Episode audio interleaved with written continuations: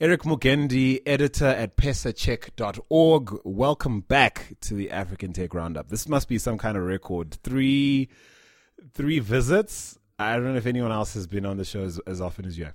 I'm like three for three. That must be something, yeah. This is awesome. And also, you are in South Africa, and and welcome to Johannesburg, bro. Thank you. Thanks for having me. So tell us what you're in town for.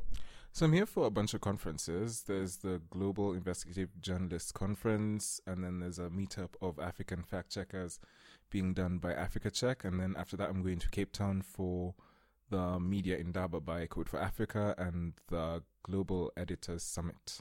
I mean, there was at least one or two of those things I would have loved to attend, but can't because of other appointments, including the annual African Angel Investor Summit. Yeah, again, welcome, man. Love that. Love that you're in the room, and um, and really the reason you're back and back so soon because we we don't typically like get people back as quickly as as we we've had you back in here. But uh, for those of you who didn't catch my previous uh, conversation with Eric um, some weeks ago.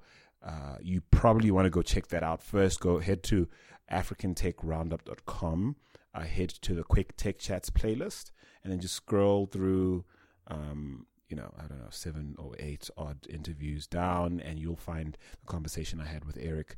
It was, I believe, on the eve of of uh, the initial election that saw uh, President Kenyatta uh, brought back into power. That, of course, other things ensued, including legal action to sort of contest that, and then another election happened. And, and the reason I interviewed you before the election is because I wanted you to have an untainted take on the election, and more importantly, the role of fake news on that election. Then we waited for the result to be declared before we spoke to you again. Uh, and now we're in this interesting situation where it feels like we've lived a year in in political terms. Um, just watching you guys, you know, live through all the political twists and turns as a country. Uh, I forgot to mention that Eric, of course, is based in Nairobi. He's a Kenyan national. Like, give me the the short version, literally like three or four lines. What you make of this whole thing to date? Like, what are your sentiments? Don't try and evaluate it. What are your sentiments? What are you feeling right now? In like four or five lines. I'd say we're all tired because honestly, the amount of energy that we've expended as a country on all of this is just like we could have done so much more, but this is what we chose, and it's honestly disappointing, but we just have to take it as it is. So I promised as I was setting up for this interview that I wouldn't wear him out, you know, trying to unpack the uh the ins and outs of that situation. I'm gonna leave that to my big bro Larry Madowo to do that on NTV. um, I'll I'll leave it to him and, and others to to sort of unpack that. I can continue to unpack that. Uh, what I want to talk to you about is now, with the benefit of hindsight, what do you make of the role of what some consider the landmark contributing factor that technology or its use have played in what is now two elections that had played out over less than sort of three or four months. I think first of all the the role of technology as an a, a connector of the electorate and the politicians it became really apparent because a lot of people including the president were actually using social media to engage with voters and then they were having AMAs and they were having a bunch of other things where they would literally take questions from social media and then answer them live and then Another thing is people have become a lot more jaded because it's easier now to find people who have like a similar opinion as you and then you just hive yourselves off into a corner and then just engage in this echo chamber and then just literally cut out everyone else who has like a dissenting opinion.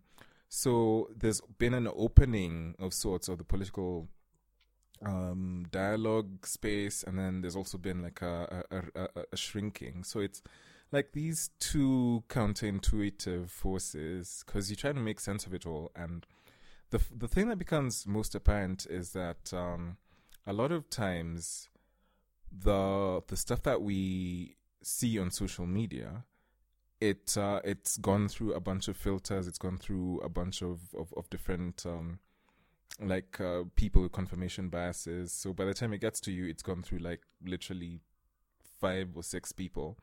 So by the time it gets to you and it's in a form that you really un- want to understand, want to unpack, it's like way too entrenched. So you might try to come in and um, understand all of it because we actually had uh, a fact checking, like election fact checking exercise that we did with the Election Observers Group. And uh, one of the things that we were doing was we went into social media and we dug up a bunch of posts and we tried to check whether or not they were uh, true or false. And a lot of times we found that the the false posts tended to have like a lot more retweets, a lot more engagement. The the, the posts that were like debunking the lies or coming in to correct any of the wrongs, they tended to have like very little interaction. So the first thing you mentioned um, sounds like what a lot of people credit Obama for doing in terms of like, you know, within the U.S. context, in terms of harnessing technology, and in this case, in his case, certainly social media and its use, uh, using that to almost democratize or open up the d- discussions and, and, and, and, public dialogue around political matters and, and polls, etc. Give me a sense of how that's been really good for, for Kenya, because I imagine you know they mu- they are obviously rubs, but it sounds to me like politicians are realizing that this can't be ignored. They have to think about different ways of reaching people. They have to be attuned to all the different ways where now con- you know Kenyans now consume content. They need to be aware of how this content isn't limited to just Kenya; it's being consumed abroad, and how that's important in its own way. And um, in a way, they're thinking about foreign policy even before they become president. You know. um, and how it's just important period in terms of just smart uh, smart uh, campaigning but I sense that there are positive things that as a as an electorate or you know as a country that Kenya would have benefited from this becoming a trend or becoming part of Kenyan culture political culture I think the the biggest value in this is the way it was engaging like two of the biggest uh, factors in the Kenyan economy. There's the young people, the ones who are looking for jobs, the ones who are working, the ones who just started out, and then they're looking for a, a political message that they can relate with, and uh, they're looking for a way to engage with the people who want to be their leaders. And then social media has also come in to allow people in the diaspora to engage with their politicians as well, like people who wouldn't otherwise have a chance to like come to a political rally and then talk to their leaders face to face or engage with them like in at a personal level. So as a tool for engaging those two groups of people, social media has been really uh, useful and really interesting because we find that a lot of like groups on social media have actually formed around these these uh, these causes and these types of um, individual uh, efforts because yeah forms of activism in it. yeah sure because that way you as an individual are given that power to ask a question of your leader in a way that you wouldn't otherwise like you're literally engaging with them one on one even though like there's that physical distance between the two of you. So by giving people a chance to engage with the leaders in this way, it's actually um, made the political discourse to be a lot more lively because you can get like an almost instantaneous reaction from the politician you're talking about if you tweet about them on social media or if you post something on Facebook, someone somewhere will will will find a way to comment on it, and then that way a, a, discussion is started, and then it just goes on and on. So these are opinions that would otherwise be like kept personal, or the things that you just walk around in your heart of hearts. And so then to the rub that you you mentioned that uh, you know technology and you know social media certainly has has encouraged a, a certain level of insularity, um, or has enabled a certain level of insularity, an unprecedented level of insularity in some circles that um, is, has proved problematic. Where I mean, like you say, you know, things can you can pretty much validate any belief you have. I mean, you'll find your people and you'll build your village, and for you, for you, that's all there is. I mean, if if you live there, how do we solve this problem? And I and I want to couple this with you know what have you seen since the elections in Kenyans' ability to discern that technology or social media platforms have this problem.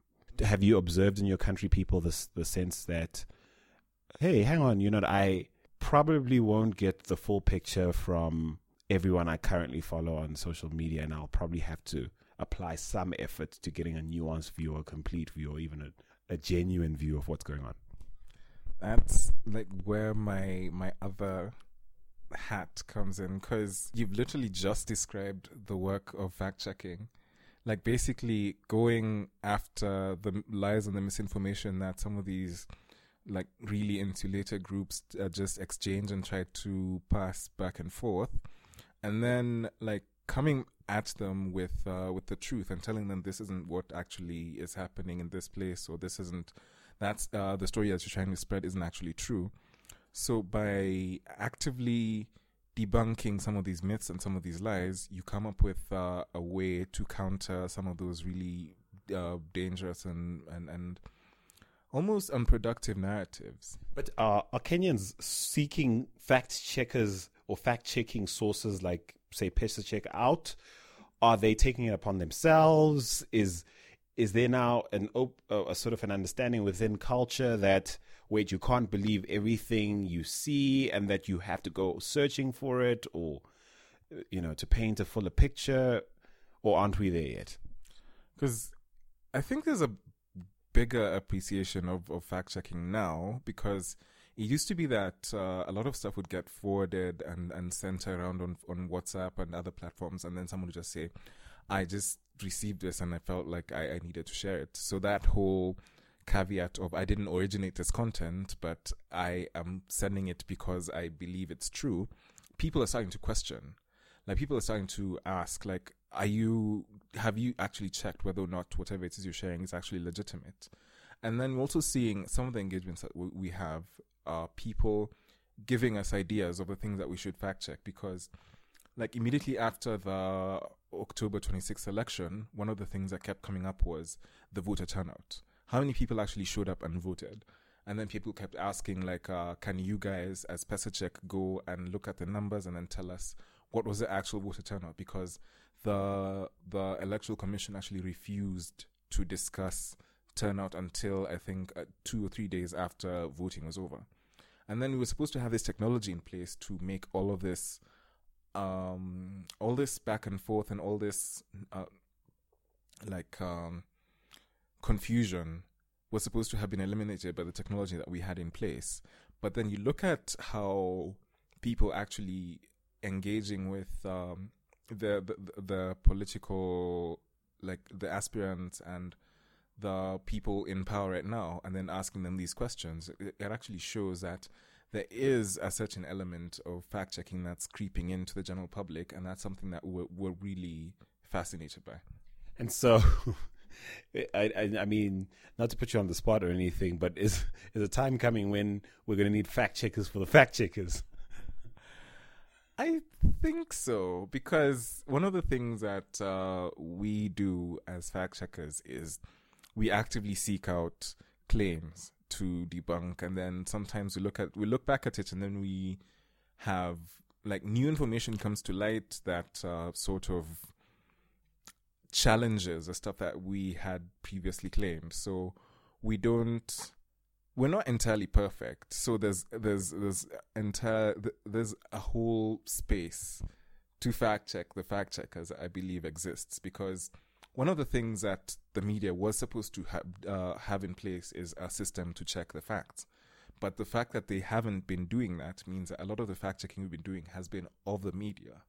So essentially, we've been like preempting this whole checking the fact checkers but uh, on the whole, I believe that there is a lot of room for fact checking the people actually questioning and examining some of these allegations and, and stories and other such things.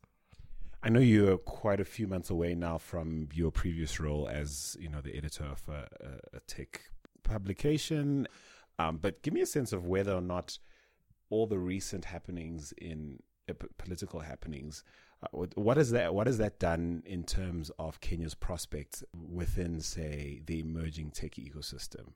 And have you sensed a, a dampening of the spirits, perhaps in the in the form of a change in attitude from from foreign interest that might have otherwise come to to Kenya or Nairobi as a hub?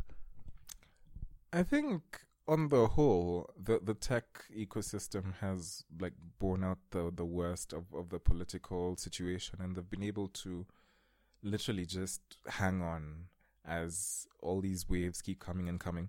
Because one of the things that um, we've seen a lot of innovation in is in the the political engagement space where you have all these tools that people are developing to engage with the public. And then we're also seeing a lot of interesting projects coming up where like solutions are coming up for problems that actually exist such as like public transport and other such things. So the problems that have prompted the the rise of a lot of these tech innovations are still there and they still need to be solved and we're seeing a lot of innovations coming up to solve them. So for the most part I think the tech ecosystem has borne out the the worst of it and they're still going to keep innovating and keep finding new ways to do things. So I I believe that uh, what this means is we're going to see a lot more investment in the space because as all this innovation becomes more and more mainstream, we're going to see a lot more startups coming up and we're also going to see a lot more innovation in the space. And then we're also seeing a lot of innovation geared towards institutions of higher learning, tapping into new talent, identifying like people with really interesting projects and finding ways to give them wings and, and finding ways to just um, get them off the ground. So, as far as innovation is concerned, I think now is a really interesting time. And then the other thing is the government is being the government, they want to to look nice, and they're also showing some interest in the the tech space because a lot of the innovations coming up have touched directly on like as I said, civic engagement and also giving citizens ways to engage with the the, the leaders. So the government is becoming more and more interested in the space and the relationship between the tech space and the, the the, civic space is becoming more and more we're seeing a lot more linkages in there. So you you started the interview by saying you you as a Kenyan are exhausted, um, but you ended uh, on a hopeful note, which I'm glad to hear. And uh, I certainly hope that um, the sort of troubling period your country's been through, not least because you know Zimbabwe has quite recently gone through um, a troubling period of its own. Uh, I hope we all figure it out, and I hope that these times actually bring out the best in us as Africans. You know, I mean, we've got this knack for like turning adversity into amazing things. So, uh, here's to you, Kenya, and here's to you, Zimbabwe, and and here's to you, Eric Mugendi of PesaCheck.org. Man, thanks for being on the show. Thanks for having me.